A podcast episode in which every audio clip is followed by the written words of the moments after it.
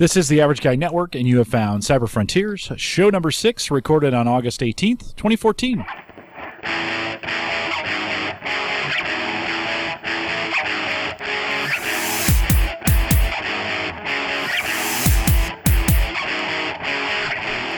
Here on Cyber Frontiers, we explore cybersecurity, big data, and the technologies shaping the future through an academic perspective.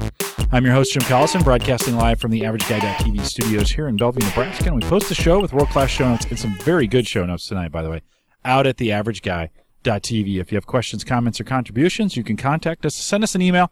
Just send that directly to me, Jim at the AverageGuy.tv. You can track me down on Twitter at jcollison or now call in those questions. And for this program, this would be dynamite. If you have cybersecurity, big data questions you want to throw in here, give us a call, 402 478 8450. Leave a voicemail. We'll play them right on the show, and Christian will answer. Christian and maybe Ashton as well will answer them live. Joining me tonight from the comforts of his summer cottage in uh, Buffalo, New York.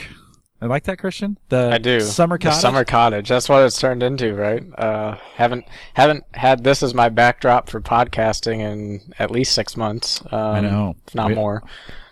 So it's it's well, it's great being back here. It's arguably much cooler than it is in DC. Um, probably the coldest summer for Buffalo, which is actually even surprising. I don't think people really think, oh, cold in the winter, yeah, that's Buffalo, but in the summer, kind of weird. But hey, it's not bad, and uh, it's been a great time being back, and uh, looking forward to tonight.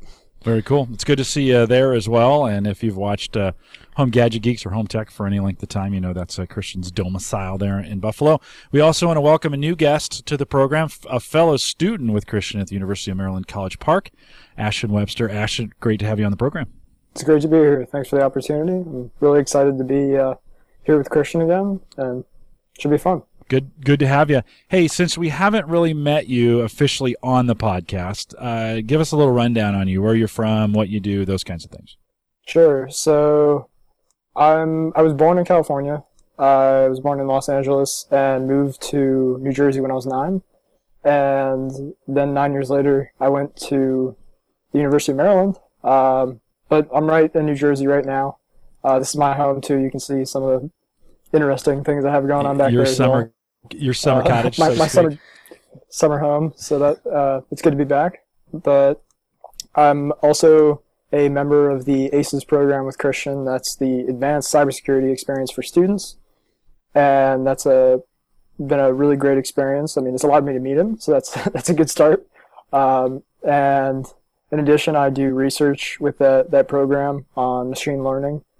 Um, and currently, I'm working with a company called Stinger Ghaffarian Technologies, putting together a basically a data processing for uh, a way to process packet captures and and find patterns in them. So hopefully, I can uh, contribute. I know Christian's been uh, a great influence on me, so hopefully, I can um, live up to the his excellent podcasting skills as well. Oh, all right, very good. Well, we're excited to have you on, and and uh, excited that you could be part of it. We like to get right down to business. Christian, I'm going to throw it over to you. We haven't, um, you know, we have had a, a kind of a weird summer schedule. We're hoping to kind of get back on track. We're starting on Monday nights now for a while. We'll just see how it goes and uh, try and get a few of these kicked out. Uh, but what are you going to cover tonight? Yeah, absolutely. So one of the, uh, well, it's it's one of these old topics, but I think it's coming to it's coming full circle to be a new topic again, and that's uh, HTTPS SSL.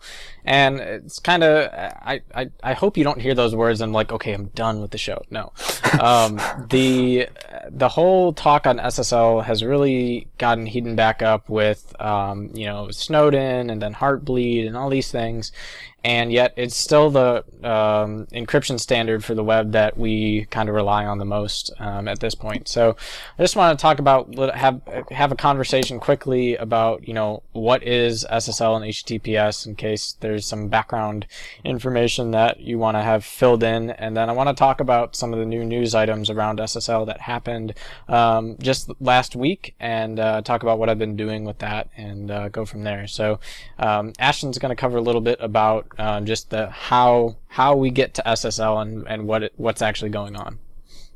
Yeah, so the five minute intro to SSL is essentially the the little anecdote I'm going to give you is you want to send a message to your friend or you, you have a, um, a request for him. Let's say you want a picture of a cat, um, and that's essentially what the HTTP request is. You're asking a web server or something for some sort of information.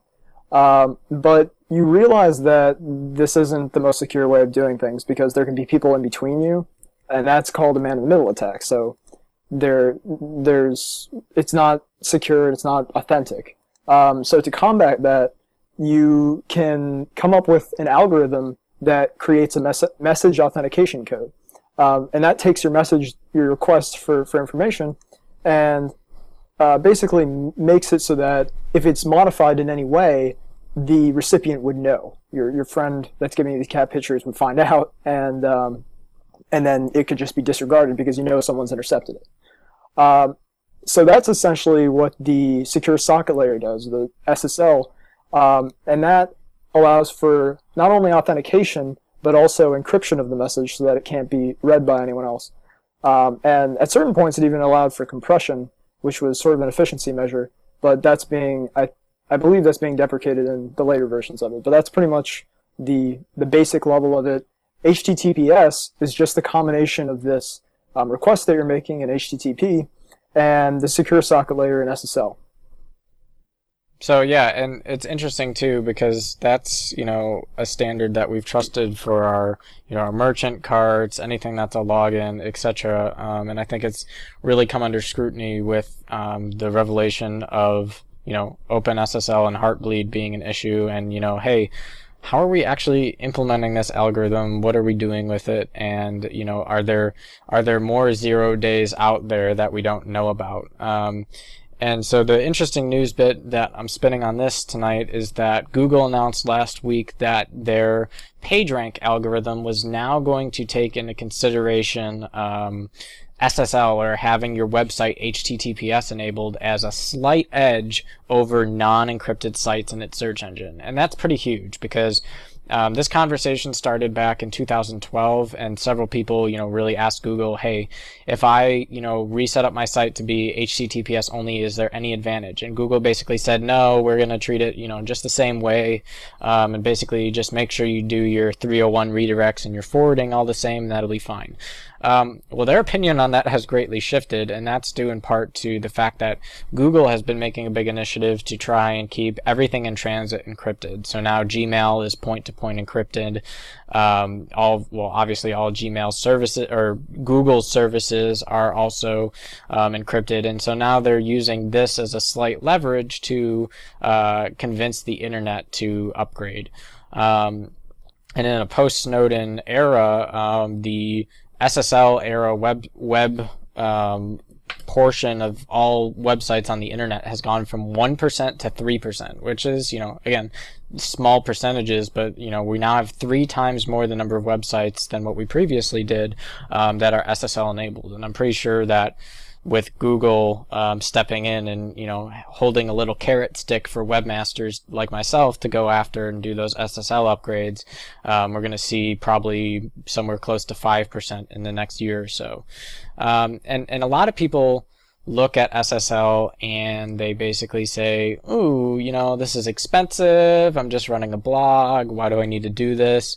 Um, and so I wanted to quickly kind of go through some ways in which you can get SSL working for you really effectively, really efficiently, and on the cheap, which is what I did when I saw that, okay, Google is going to give me this carrot stick. I want to eat the carrot. So that's what I decided to do.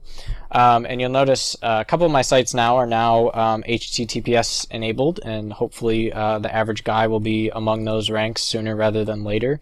Um, but we have biosmods.com is now HTTPS only. And we also have a new site, cyberfrontierlabs.com is HTTPS only.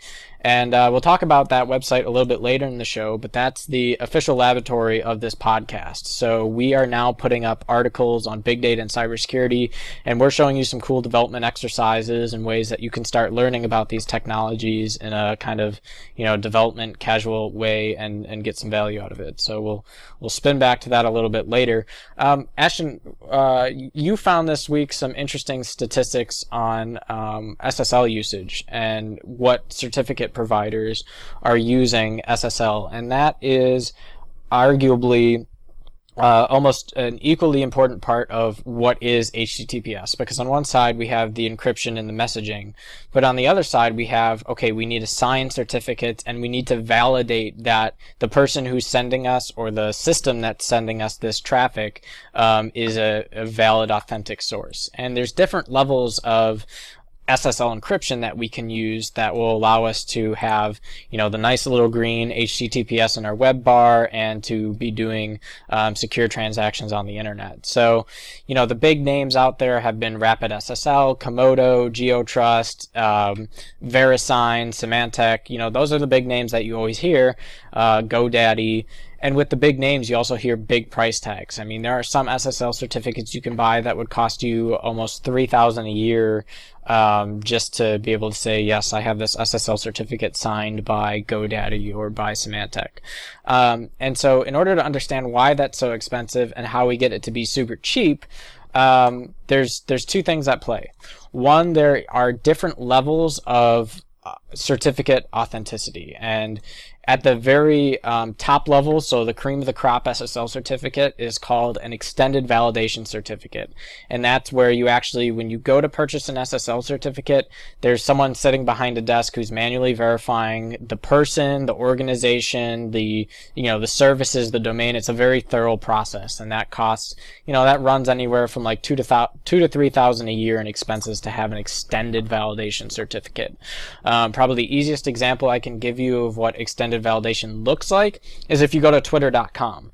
You'll notice when you go to twitter.com, it's automatically HTTPS, and you'll see that little green bar. It says Twitter, comma, Inc. and US. That means it's extended validation because there's a green bar in the address bar, and it has the name of the organization that is sending you um, encrypted based web traffic. So that's at the, the very high end. In the mid tier range, you have what's called organization validation. And this is kind of similar to extended validation, but it's not as thorough. And it's probably going to cost you in probably the, I would say, hundreds to maybe 1500 a year range. Um, you can get those numbers down a little bit, but again, it always depends on, you know, what provider is signing your certificates. You can find that, you know, for a particular type of certificate level, Comodo will charge X dollars a month more than Symantec, for example. Um, and at the end of the day, it's all really comes down to um, browser recognition. So you want to make sure that the certificates you're buying are going to be considered valid by um, the customers and the users who are using your websites. And so, you know, when you get something signed um, by a big name like uh, Symantec, obviously that you know all the browsers are going to say, yeah, this is good to go, um, move on. Um, so that's that's also important to take into consideration when buying certificates. And the last level, which I, am going to call the basic starter package, but really gives you everything you need to be successful in HTTPS, and that's called domain name based validation of your certificate. And that's really the most effective route for 99% of SSL. Um, if you go to google.com, that's not even an extended validation certificate. That's just a regular domain based certificate, just like what I'm talking to you about. Um, and what, what that does is all it's doing is really saying, all it's being validated is that, hey, this web server is in fact the owner of this domain name in which you're connecting to. So it's not, so you can include your organization information and location, but that's not being validated. The only thing that's being validated is the actual domain name and ownership of that domain name. And we call that about a 40% confidence rating. So, but again, these are the types of certificates that run the, a big majority of what we have in the HTTPS internet um, and that's really uh, critical. But even then, when you look at those, I've seen domain-based um, certificates like that go for like 80 bucks a month. And so for most webmasters, it's like, why should I bother swinging that money? I might as well just pay $10 for a domain and not worry about it. Um, but the second component to this is resellers, which uh, I think people get a little bit nervous by the word resellers, but let me kind of explain why this is good for SSL. Um, so the process of reselling is basically another company opens up shop and says, "Hey, we're gonna sell." SSL certificates to you. And you're like, oh, great. Um, so why is this cheaper? Well, basically what they're doing is they're paying big money to um, you know, like a, a Symantec or a Comodo to say, hey, sign this master top level um, root certificate of ours. So then we can use our certificate to sign our customer's certificate. So you establish what's called a, a hierarchy of trust, where you have the very top level SSL signers, certificate authorities, and those certificate authorities sign other certificate authorities. So you get these resellers that are willing to pay the money to get that, and then they set the prices. So some are going for volume, some are going for quality, etc. Um, the service that I've been using now is called SSLS.com. SSLs is basically what they're trying to get at with that acronym. Um, but that goes through Namecheap, which you've probably heard is a great way to get uh, domains on the cheap. Um, and that is now also the case for SSLs at SSLS.com. Um, I bought two certificates from them, and for five years, I'm paying $25 for five years. That's five bucks a year to have SSL domain valid certificates that otherwise cost like 80 bucks a month. So it's a super affordable adoption for most webmasters and is going to give you that slight edge that you get over um, your quote competitors on Google to have encrypted traffic and to you know have the have the green show up and not the this is an untrusted site if you do a self-signed certificate. So that's a huge deal. Um, you know, for twenty five dollars for for five bucks a year, I was like, yeah, sign me up. Where do I sign? Um, and that's really great. So when I went ahead and did that. Um, I basically paid with PayPal. They take Bitcoin. They take whatever you want. Um, and then you get an email that says, "Hey, um, so I bought what's called the Positive SSL, and that's a a separate brand of SSL certificates that is uh, owned by Comodo." And that's about 5% of the SSL uh, market now, which is actually pretty impressive. Uh, so I, you know, buy the certificate and just within 15 minutes, it's in my email uh, and coming directly from Comodo.com, going through the activation process, and then, you know, bam, um, I have a certificate um, signing happening, and Hey, that's Christian. yeah, Could I just jump in and ask a question real quick? Um, Yeah, absolutely. Do you have any like qualms about you're talking about resellers and how you got this certificate for five years for 25 bucks, right? sure. And is there any security concern that you have at having this, you know, one level of abstraction between you and the actual seller? Is there any, um, you know, decreased or is there any detriment to the security when, when you buy from the reseller instead of the direct source? Yeah, so that's a great point, and uh, and the reason why it's such a great point is that uh, I think a year or two ago, um, someone in Iran had hijacked one of the master uh, root certificate signings, and they were basically just signing whatever they wanted, and it was showing up as valid, and that's a huge problem. And to be honest, the standard of how we do certificate authorities and sign certificates has always been a little bit like, man, why did we ever do it this way? But um, generally, um, stick to the common resellers. I would say the SSLS um, service, which is run by Namecheap, I mean, very reputable organization, and they've been doing business with Comodo for a long time, so they've been able to keep the uh, security of those certificates um, for since they've been in business. So that's like a good sign that you know you can do business with them. Um, I, the things I look out for is like making sure that the pay the payment system looks right. There's nothing funny there. I even when I was looking at because the prices were so great, and I was like, "Ooh, I really want to make sure I'm not getting myself into some shady stuff here." You know, I true. Yeah, I looked and validated that they were in fact associated with Namecheap. You know, here was the business titles, and here's how they were doing transactions, and you know, I knew that my research was right when I got an email directly from Comodo.com with my certificate, and it wasn't. You know, I validated that too, and it was all good. So It's kind of Um, a, a funny irony that you have to check that the people giving you the certificate to say who you are, the people the that distributing those or who they say are. Yeah. It's a, it's a complicated process, but it's good to know that our website is protected by HTTPS. Yeah so and now, and so- really at the end of the day i don't care i just care about having it green because i don't want people going oh this is like a this is a site trying to send me scary things like back out. Once you're once you're quote in the green um, you have no problems and it gives you good adoption. Um, so google actually has done a great job too of outlining what the process is to basically go from an http only site to https only because i ran biosmods for about a month in both like you could hit either unsecure or secured, and it would resolve to either one. Um, and I did that because I was like, oh, I have no idea what this, what kind of impact this is going to have on my uh, search engine optimization and I want to make sure that Google picks up all my new URLs correctly. So I just did this transition with Google Webmasters, and I'll include the instructions that Google provides in the uh, show notes. Uh, but that went really, really well, and I just noticed today that over like 70 to 80% of my content had already been re-indexed in Google. And so if you're Googling Biosmods related links in Google now, you're already seeing the HTTPS only version. It's not doing the redirects anymore. So that was really helpful.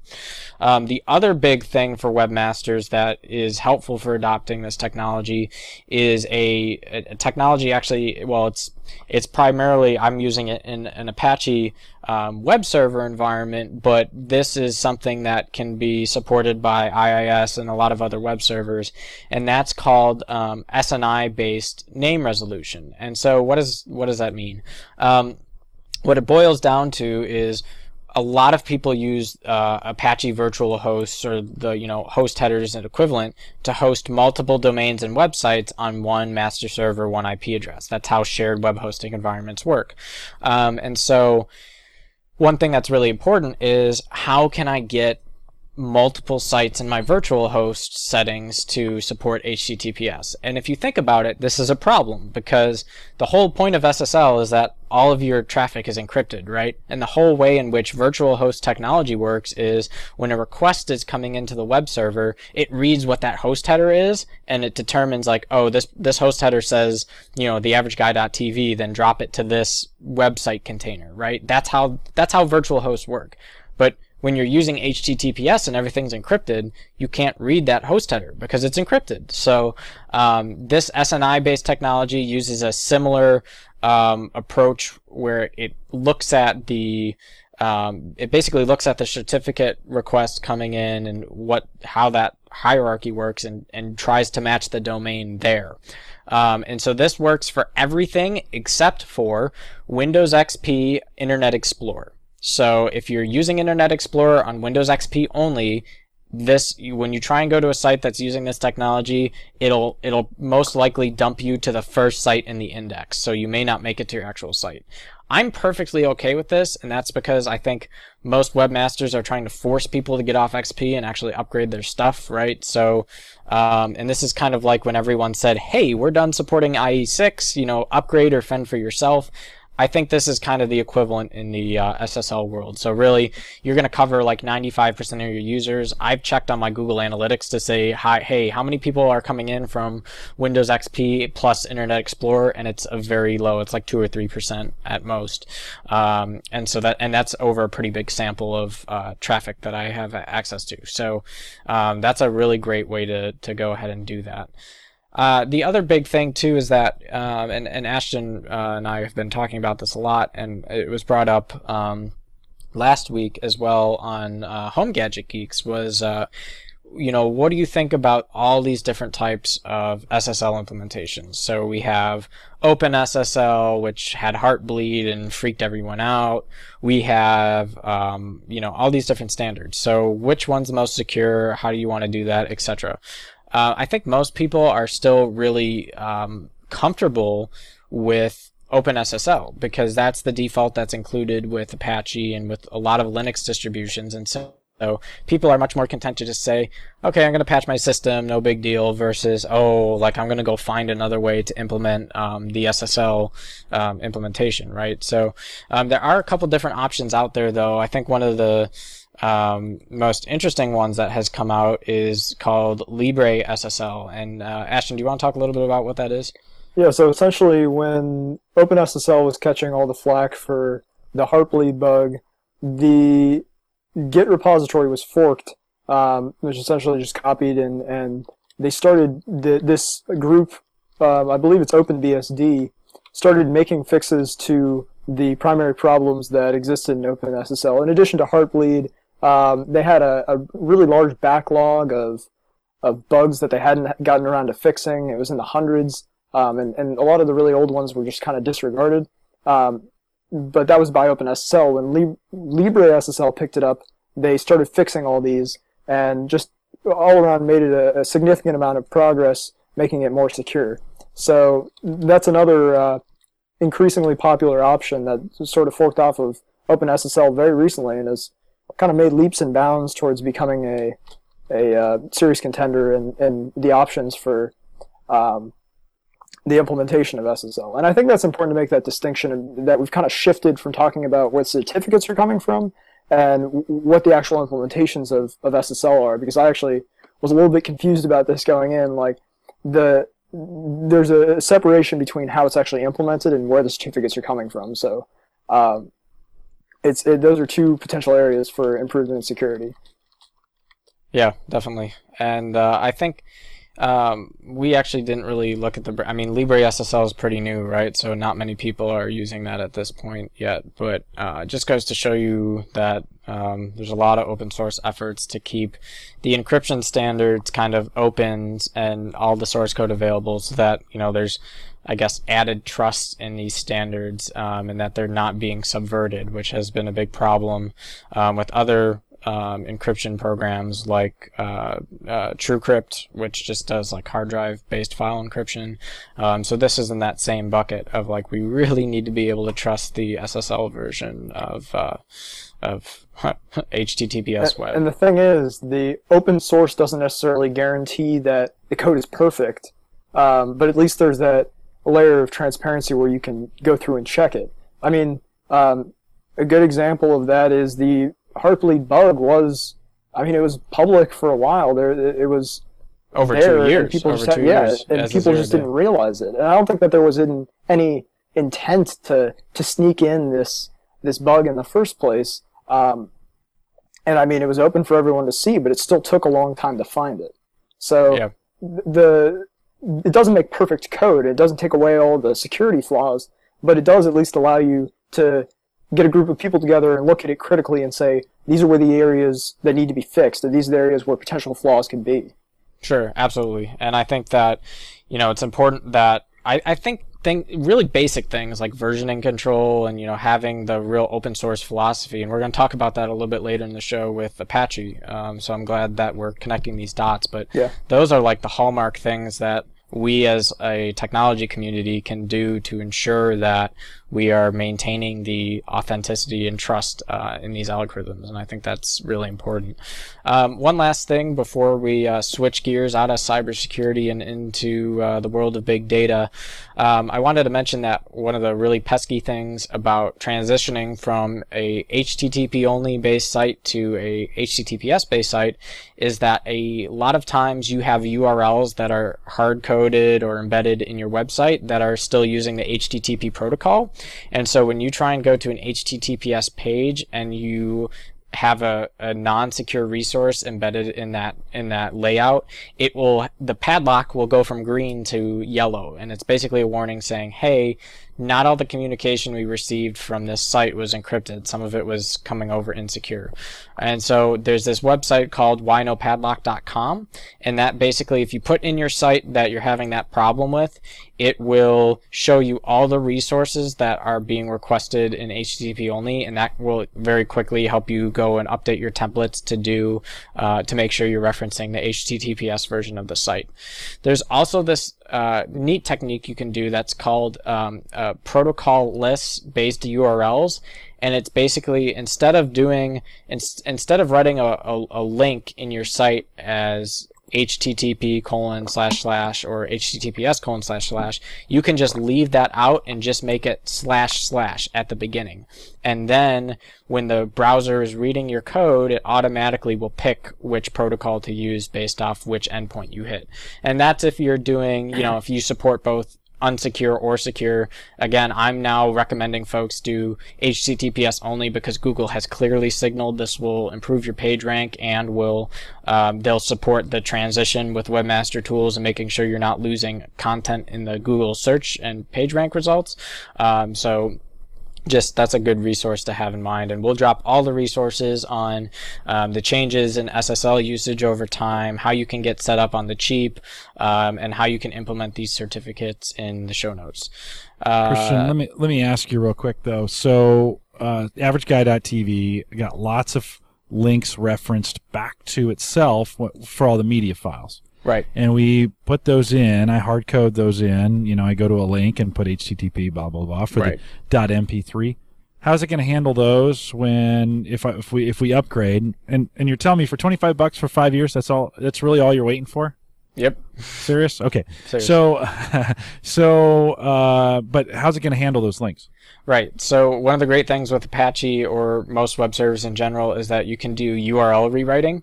Uh, and so basically, I have a definition in my web hosting configurations that says if any HTTP resource is requested, automatically rewrite the URL to have an S into it. And so the user is just transparently redirected and it gets the secure version automatically. And they, they don't even notice it until they see, oh, I'm on HTTPS. But there's no like redirecting page or anything like that. It just writes, rewrites the URL and sends back the encrypted version. Now, if I'm referencing sites that are not unsecure, that would be in the show notes, lots of those that that Sure. go on. Or uh, what's what's the what's the status there? Is it gonna because I can't update those. Some of those sites may not have secure sites. No, and absolutely. And so that's not going to affect this. Um, you know, you putting in a link in your show notes that is just a regular HTTP link, that's not what causes the unsecure connection. The only time it causes the unsecure connection is when your browser is trying to actually download a resource from your server that is quote supposed to be encrypted. So like the very common example is like if you have a site logo and you hard coded HTTP in and it's trying to download that resource to render the average guy, it's going to say, Hey, I got this resource as HTTP only. So, um, the easiest way to go and fix that in your posts and etc. is to either do the protocol list version or just explicitly change your site. So like with WordPress, you have in your general settings, it says, you know, what is your URL? When you change that to HTTPS, it's automatically going to rewrite all that stuff for you. So, um, there's a couple content pages where if you've embedded images that are actually loading when you display that page, you'd have to go in and update those. Um, but again, that would just be for like that particular post that you're visiting. So it's very quick to, like I said, hunt down those things and correct it. So Well, and if I'm keeping most of my photos or most of my, you know, whatever I'm displaying, if those are in the media folder in in the WordPress instance, that's all going to automatically update, right? I'm not going to have to go back and fix all those. Yeah, I've had uh, that should be the quote theory. Um, I had one site that didn't do that, um, and so the easiest way to do that would just be to write a quick database script that basically goes through that um, all all the posts and replaces that for the media files. But um, generally, um, doing the replacement in WordPress and setting up that rewrite is going to help you, and then you'll have probably about five percent of your content will not will need those manual updates. So, so maybe not an average guy. If if you get into those kinds of issues, maybe not an average guy solution. It can be done. Yeah, I mean, it, it can be done. I would say this is like in between average guy and like you know the tech uh, pretty well. I mean, obviously, um, if you're if you're running your server environment, uh, you should be able to do this without too big of a deal. Um, if this is like a shared hosting environment, or you're just running like a blog on WordPress.com, it you know your mileage may vary, as I like to say. Um, but it's I, it's really I, I would say on like the one to ten difficulty scale of getting this all set up and done right, mm, maybe about a six. Okay, that's good. That's why I'm going to have you do it. Twenty five bucks, huh? Yeah, I'll send, I'll send you a check. yeah, and uh, it's amazing too how they try and rope you into locking in the five years because I looked at today trying to buy like a three year versus a five year. It was only one dollar cheaper to buy the three year versus the five year. Well, so it makes sense to go with five, right? I mean, Absolutely, yeah, If at you're going to do it, you're going to do it. Yeah. Our our sites have been around for five years or more, so it, it's uh, it's probably a good buy. Yeah, absolutely. Uh, so with that, I want to shift it over into big data, and I'm super excited about this because it's been a while since I've given the big data stage on the show. We've been talking some pretty hardcore cybersecurity the last few shows, and uh, Ashton, why don't you take it away? Yeah, you can see he's ready because he's got the, the big data shirt on. Data I is got the, the- new bacon. Like bacon. Uh, I love it. I've got the uh, Tenable shirt on. So, um, yeah, the topic that I want to talk about was um, sort of going along with we talked about some open source options for SSL encryption, um, and we mentioned that in a lot of cases the community being able to contribute and um, really have a say in what goes on with the code is is one of the most important parts. So. Um, we've already mentioned them a bunch of times, but Apache Software Foundation is really, really good at this. Um, and I, I wanted to talk about some of the, the, the things that they're doing right now with data processing um, are pretty incredible. So um, essentially, Apache, Apache Software Foundation, the way it works is it's a meritocracy, which just means that um, it's very democratic in nature. It's, it has to do a lot of times with votes um, to get to the next level. So you start out with a proposal, you get into the incubator, um, where you get more support, and then finally you hope to graduate as a top level project or as a sub project of the top level projects. Um, and at that point, you have gained a lot of experience with the mentors. You've um, received probably assistance from the foundation and in terms of publicity and uh, sometimes in terms of, of funding and just it, it, makes the whole process considerably easier. So um, the the thing that I noticed was that when you look at Apache, there's just this whole zoo of different options that you have um, in terms of, of data processing. So starting at the bottom, um, where the data is actually stored, the de facto distributed file system right now is HDFS, and that's the Hadoop distributed file system. Um, and it used to be that you know you would put your data on this thing, and it was closely coupled with Hadoop. It was you you know you had your MapReduce, you had your HDFS, and that was how things were done. Um, it was pretty much one to one in that case. I mean, like I, Christian and I have written applications for that, and it worked pretty well. Um, but the the movement now is more towards you have your HDFS still, um, but now you have multiple applications that can process it. It's not just MapReduce. There's a whole. It's not just Hadoop. It, there's Spark. There's Storm. There's Tez. There's Falcon. There's all sorts of different options that you have to access this data and process it in a meaningful way. Um, so I wanted to start off kind of with like the the old way of doing things, and it, like Christian can definitely comment on this with uh, like how how did what was the process for for coming up with a Hadoop application? Like what what did you have to go through? Yeah, and I mean when I started getting involved with it, it was like right around the time like big data just took a super huge leap in becoming like the buzzword, the thing that everyone had to have yesterday, etc. So when I was doing these development activities pretty hardcore, it was right around the start of, you know, that era where it was just what we defined Hadoop as was HDFS plus MapReduce, and there was like no other mixing or changing of that equation. That's what you did. You wrote batch MapReduce jobs that were um, some were simple, like word count, where you just, you know, you're basically out of these billions and billions of words that you give your Hadoop cluster, count how many of each occurrence happens. That's like the common test to benchmark uh, a traditional Hadoop uh, cluster. Um, but then you would have more complicated ones where the only way you could get it to really do what you wanted it to do was based on the output of one MapReduce job became the input of another MapReduce job. So you ended up having these chained MapReduce jobs, and the ones I used to write to do eh, relatively simple stuff, I would say. I mean, I'd be writing five MapReduce jobs for one output at the end that would be getting used by my analytics or application or whatever. So it kind of sounds like a lot at first. Um, you know, you with MapReduce, it's basically you know key value pairs, and I'm not. I really don't want to lecture on MapReduce because I think people might hurt me. But um, you know, a bunch of key value pairs, and you're coming, and and you're basically once you've created this index, you're constantly you know splitting these up sending the algorithm out to your cluster, getting each chunk back, merging it, and it's it's very it's really when it comes down to is a very well well orchestrated merge sort. Um, that's the closest like sorting algorithm comparison I can give you for it without like actually telling you what all the architectural differences are.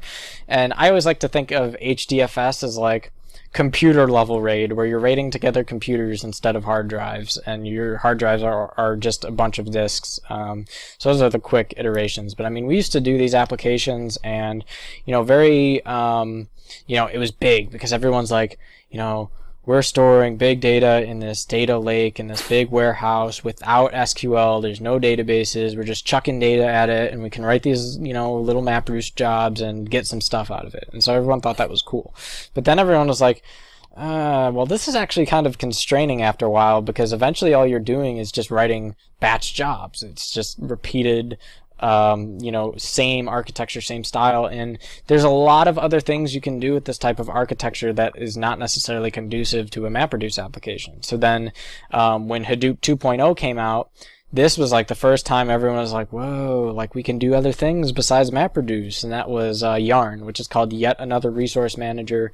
Um, and that really was the first time that we could create distributed applications using whatever model we wanted. And that was a big evolution for Hadoop, especially as Hadoop started becoming more visible in the enterprise, as they started looking to integrate, you know, the security features and the other aspects of, you know, a big data platform that would, you know, not just be a cute open source application for developers to get excited about, but actually be something that was sustainable and workable in the enterprise. And then very quickly you saw things that came out of the Google um, white paper on uh, Bigtable.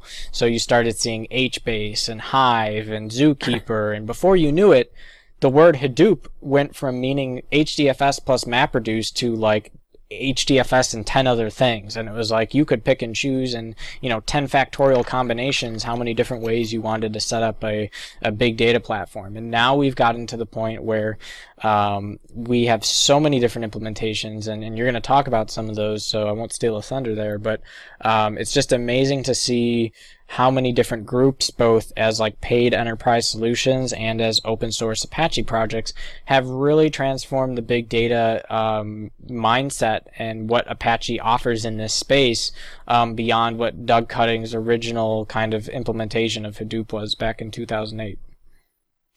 Yeah, I mean, it's become a lot more complicated to pretend like you know what you're talking about when it comes to big data. I mean, you can you used to be able to you know walk to the conference and you could spew out the uh, uh, Hadoop, uh, Yeah. data, HDFS. The buzzword of And the day. yeah, um, I mean, and we still have those, but now there's like 50 of them, and uh, they're they're a lot more varied. Um, so I think the real catalyst for this was what Christian mentioned was yet another research manager, Yarn, uh, and that's when it gave you the option to have a bunch of different processing um, for the the same data, and that opened the door to the ones that I want to talk about today, which are primarily Storm, Spark, and Tez. So let's start with uh, let's start with Storm. Th- that's sort of a uh, completely different than the original Hadoop in the sense that it's our favorite buzzword, real time.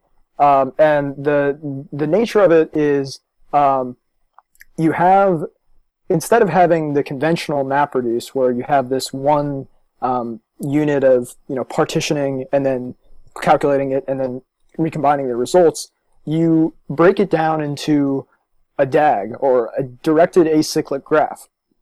Um, and basically, what that means is the vertices of this graph are the processing points, or in storm terms, they're called bolts, and the edges are called um, streams, and that's where the data is moving.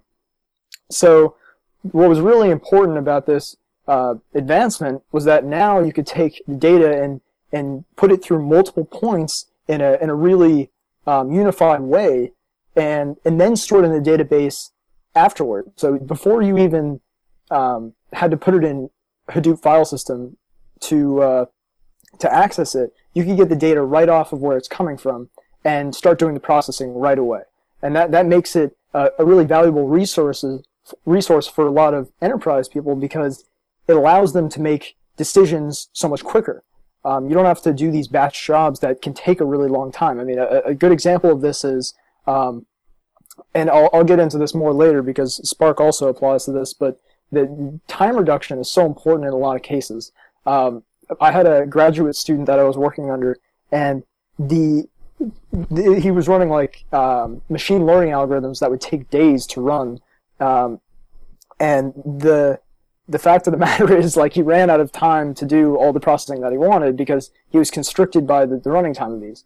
And to a certain extent, this is really mitigated by programs like Storm and Spark, which take advantage of not just real-time processing but also in-memory processing. So that's um, that's the next thing I want to talk about is moving on with uh, the the sort of one of the major evolutions of MapReduce is this notion that instead of having to write to disk in between steps, you keep everything in memory. And that's the difference between getting something out of your room and getting something out of the Milky Way galaxy. It's just orders of magnitude faster in a lot of cases. Um, and that's, that's part of the paradigm that Spark runs on. So you have this movement to in-memory data and um, essentially when you take it from the Hadoop file system, each point where you have the processing, it doesn't have to do a lot of, uh, it doesn't have to spend a lot of time on disk. And that's really where the, the benefits can show. These processes run hundreds of times faster than the, the conventional MapReduce programs. Um, so finally, I want to just talk and come back to Tez, and that's the the the real um, simple and unified way of coming up with these directed acyclic graphs. Um, and its its main co- contribution to this was coming up with that method of separating the MapReduce jobs into their own distinct um, ver- edges and vertices and doing all of that together. So that's just three examples of, of things that are out there right now with Apache that are looking to revolutionize the way that you know what used to be Hadoop is now real time, is now in memory, and is now directed acyclic graphs instead of these you know single MapReduce programs that you have to string together to, to get anything useful out of. So um, I mean that's what I see is the big things that are coming up next. Do you have anything else that you wanted to add to that, or do you have any other things that you think are going to be big? Well, I mean, big, I, big data. I think the the reality of it, and I tell this to everyone, and I've been telling them even before all these different, uh, you know, applications and tools came out, is that your particular solution is always going to be different than the next guy for how you're going to pr- uh, process your particular data set because each data set is unique, and if we try and treat you know certain types of data as like a very uniform rigid format then we don't always get the most value out of the data sets as we possibly can. So i always say number one your mileage is going to vary from like what the demo applications and what the demo setups and environments are on the internet um, and you got to find what that fit is and what that ecosystem is that's going to make the data fall through the you know fall through the cracks the way you want it to so that you're getting the actual insight. And that's really um, what's key about this this whole notion.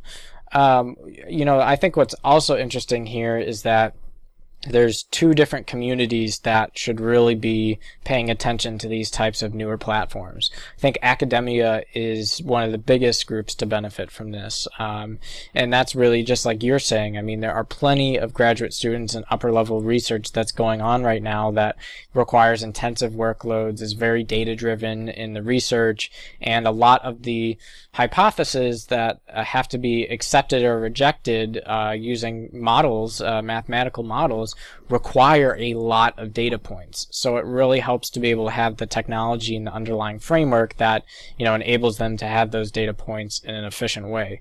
I think the other big thing here to keep in mind is that you know there should be considerable benefits to the enterprise that have to be evaluated, and I, I think what do I mean by that? Um, you know, how much money do you think your Fortune, at your average Fortune 500 company spends on a SQL relational database, hiring SQL DBA admins, paying, you know, like Microsoft to have run, to run SQL Server 2014 Enterprise CP1 with, uh, you know, if, if you want 10 of those to run all your relational databases, yeah, that'll be $3 million. Thank you very much. Um, what we're all talking about right here is open source. It's out there. You can develop it and customize it as you need and see fit. And one of the biggest things, and I stress, I've stressed this for years, is that a lot of times what makes big data work in the enterprise is never about the technologies so much as it is the people. I mean, you got to have smart people who are willing and open to taking these applications, figuring out creative way to implement them and and push them out to what the enterprise needs.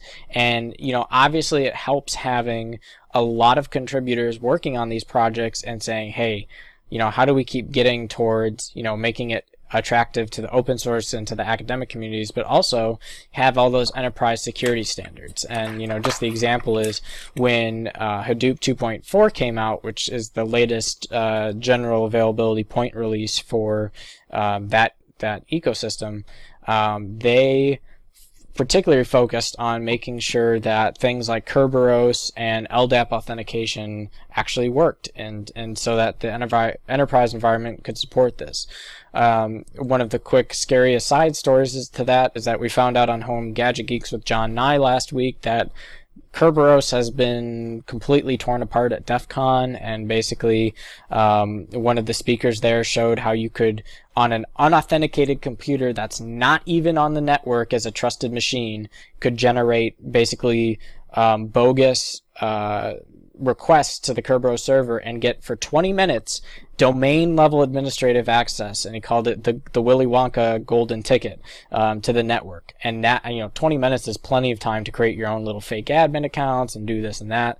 So that's got to be a huge pain. Uh, and we still we're waiting for DEF CON to publish all the um, the like the the their quote show notes and uh, the talks are always put publicly the full thing so we'll know more about whether that was a um, more of a Microsoft implementation issue or more of like a hey this is a core problem with how uh, Kerberos works and is implemented. Um, but the the whole idea is that we have to make sure that these technologies are comfortable for both the developer and the open community and um, the enterprise. And I really think we're starting to get there. I mean, big players like you know Google, Yahoo, Twitter, LinkedIn, Amazon. I mean, I can give you a, a bucket list of 500 companies right now that are using these technologies, and arguably have been even before you know we really had the explosion of what Apache is doing out there. So I think those are all key things to be keeping in mind with these tools. Yeah, and I'd like to go back to what you were saying about this being like a human issue. Um, and on a lot of levels, that's really what it boils down to. We're you, you and I and everybody else is generating more useful data than ever before. And the real problem is you have so much of it that it's hard to find the patterns in it. Um, and I, I, think like you can, we, we, can sit here and we can spew out our, our buzzwords and our, our different language like sounding things and it'll fly over some people's heads. But the, when you get down to it, we're trying to model human behavior and protect people. And that's, you know, cybersecurity and big data, that's what makes them a really good fit for each other. Um, that's another thing I kind of want to touch on. Like, I don't think that there's necessarily that much separation. I mean, there are different concepts. Like, there's cybersecurity. You can put cybersecurity over here, and you can put uh, big data over here, but they're really becoming one and the same. Um, the more information you have to solve your problems, the better and that's never been truer than with uh, cybersecurity as it is right now. Uh, I mean, a great example of this is machine learning. Like, necessarily, you have to have a certain size data set to, to make what you're doing useful. Um, and I think that we're moving towards away from, you know, what used to be, well, we've seen this one before, so we'll create a signature for it, and more going towards we need to come up with ways of finding patterns in this and uh, find the anomalies. And, and that applies perfectly well to cybersecurity. That's really the basis of a lot of intrusion detection and prevention systems now. Um, and I think that the tools that I just talked about are really making moves to, to make that possible in a timely manner.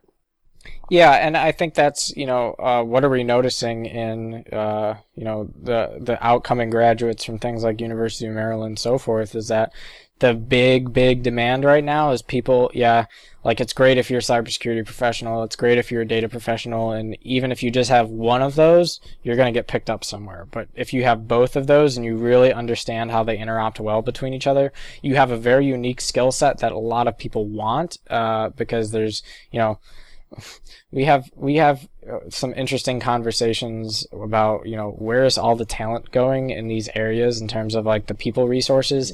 And in dc we're convinced that there's a vacuum uh, because all the smart guys for like cloud, for example, and a lot of the people who are doing cloud right now are the types of people and the types of minds that you want doing these types of topics, cybersecurity plus big data, and they're all at AWS and Google. I mean, and those, they, you know, especially like in the DC area, the top notch talent, that's where they're at. And, um, you know, trying to pick up people, fresh out of the university system that our um, you know companies can compete with and so forth that's a huge thing in dc and i mean all the environments are different. And you know when you go to new york city in the finance sector or when you go out to silicon valley you're going to get different types of competition.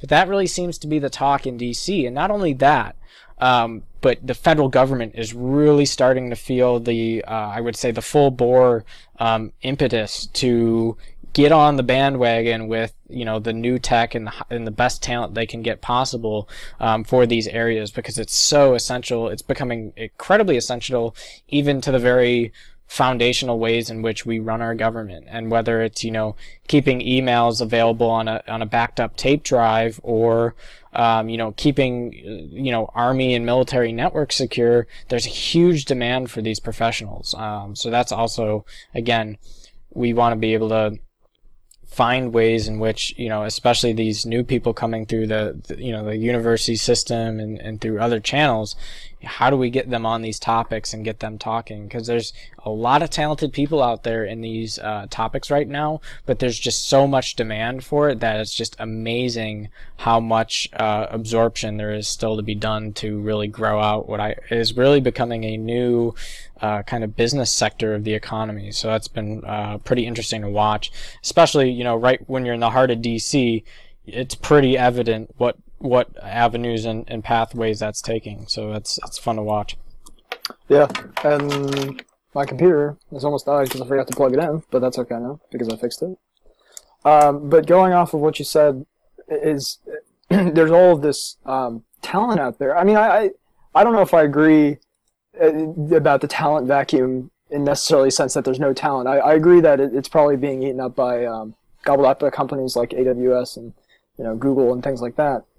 But uh, what's really important to nurture this sort of things at an academic level and at a um, even an enterprise level is to create environments where you can have a community of people that are concerned about this and and work together to do that. And I mean that goes back to what we were talking about with open source and uh, nurturing communities there with the the Apache Software Foundation, um, and also in the uh, academic settings like we have here. I would never have met you without things like the Advanced Cybersecurity Student for Experience for Students. Um, and I think a big part of combating the the issues that we're going to face with this huge amount of data and these huge new number of threats is getting people together and finding creative solutions.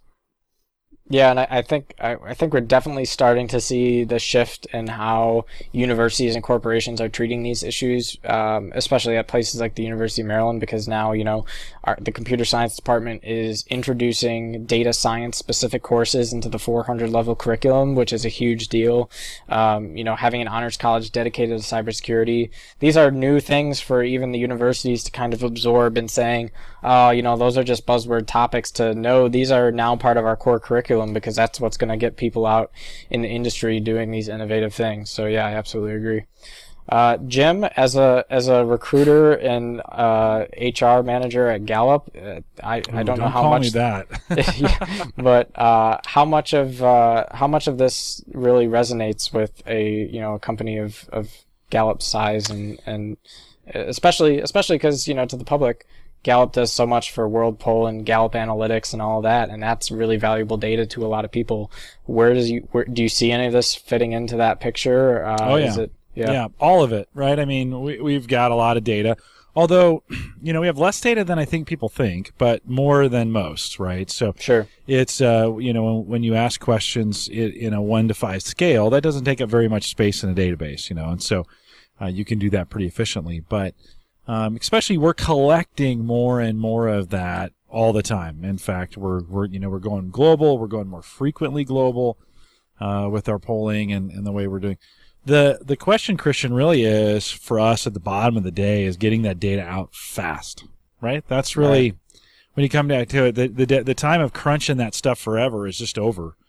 Real and, time. Um, yeah, real time. Yeah, you got to get it. You got to get it in and get it out. You want you have researchers who are crunched for time, and they're like, I want to put this stuff in. I want to grind it. I want to back. And, um, you know, we have gone to a lot of the systems, uh, Ashton, that you're talking about. We do a lot of in-memory stuff. We've gone complete SSD in a lot of our database environments. We still use we're an Oracle customer. We've still got Oracle databases that we do. the The day of the relational database is not completely over yet. They're they're they're No, still out not. there. and- certainly not. Yeah, And not for many more years. And that's not a bad thing either. I I mean, it's it, that's just how it is. There's just Yeah, some data that will always be tabular.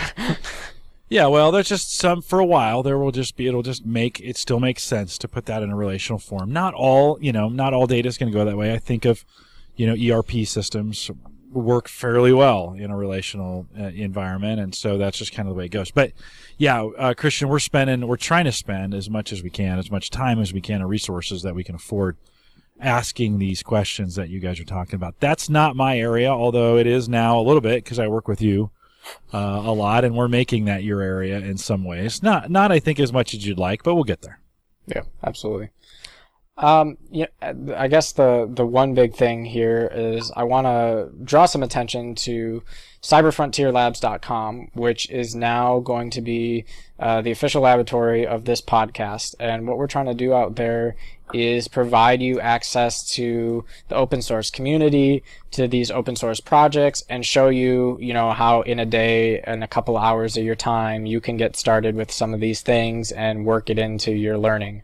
Um, Ashton just wrote a really great post on how you can set up Spark in a Hortonworks sandbox. Hortonworks is one of the uh, uh, main big data vendors out there. That's uh, they make their own uh, package source code off of um, off of the uh, Apache uh, base base systems, and uh, he did a really nice write up on how you can calculate pi using uh, Apache Spark and that Hortonworks based platform. So that's kind of the equivalent of a word count, but uh, you know it, it shows you a really clean and nice way to get started on a nice little experiment and get that environment set up, and then from there, you know it's it's entirely up to you what you want to do next for uh, processing data. So go ahead and check out that. Again, that's cyberfrontierlabs.com. No S. Uh, yeah, no no S in frontiers, but S in labs. Um, and uh, I've been tweeting about it a bit. So if you follow me at the WizBM, I post a lot of stuff related to cybersecurity, big data, and cloud. That's kind of my area. Uh, so if you want to give me a follow out there, uh, you'll definitely uh, see this content showing up in your stream. Ashton, anything else you want to throw in as we wrap it up? No, I mean, if anyone has questions on Storm or Spark, especially, I uh, am currently working with Storm for Stinger Ghaffarian Technologies, um, and I've learned a lot about Spark just on my own um, for Cyber Frontier Labs. So uh, if you have questions, then um, I guess the best way would be through email. I'm I'm not a big Twitter user yet, but I'm trying to get into that as well. So I'll let you know when that becomes a thing. Uh, and if you have any questions, you can also put them in the chat.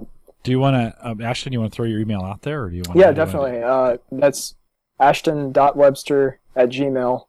Dot between Ashton and Webster. he we have failed a already. with that. I, I tried so hard. I worked so hard on this. Ashton at cyberfrontierlabs.com. I can't name the right one. You're right. Just Ashton try. at cyberfrontierlabs.com. All right, sorry. there, there we go. Well, that's all right, Christian. Sometimes it just takes us a while to. I know those catch custom to- domain names. Are There's a lot of brand new stuff. Uh, there's just a ton of brand new stuff going on. Uh, you know, Christian and I have been thinking about this concept for a long time. Uh, just he and I. We've had some guests on here as well, and uh, and we are really going to make a run this fall to kind of get more consistent with it. And each and every week, I think uh, having Ashton on uh, will help uh, as well as he comes back. Hopefully, you'll come back. Will you come back? Ashton, Oh, yeah. come Oh back yes, and visit us? definitely. Okay, yeah. good. As long as you'll have me. Good. And then uh, it, um, Christian mentioned John Nye, and we had uh, John Nye's a local Omaha guy, so it'll be the two Omaha guys against the two DC guys uh, there. And uh, John will come back from time to time. He'll help us. He's got a young family, so we can't have him all the time, but we'll bring him on yeah, as needed, especially when we're getting into the nitty gritty, the hacking stuff that he's so good at. And uh, if you missed it, Cyber Frontiers 180, actually, you haven't missed it yet. We haven't put it out yet. So home it'll- gadget, home gadget, Home Gadget Geeks. Yeah.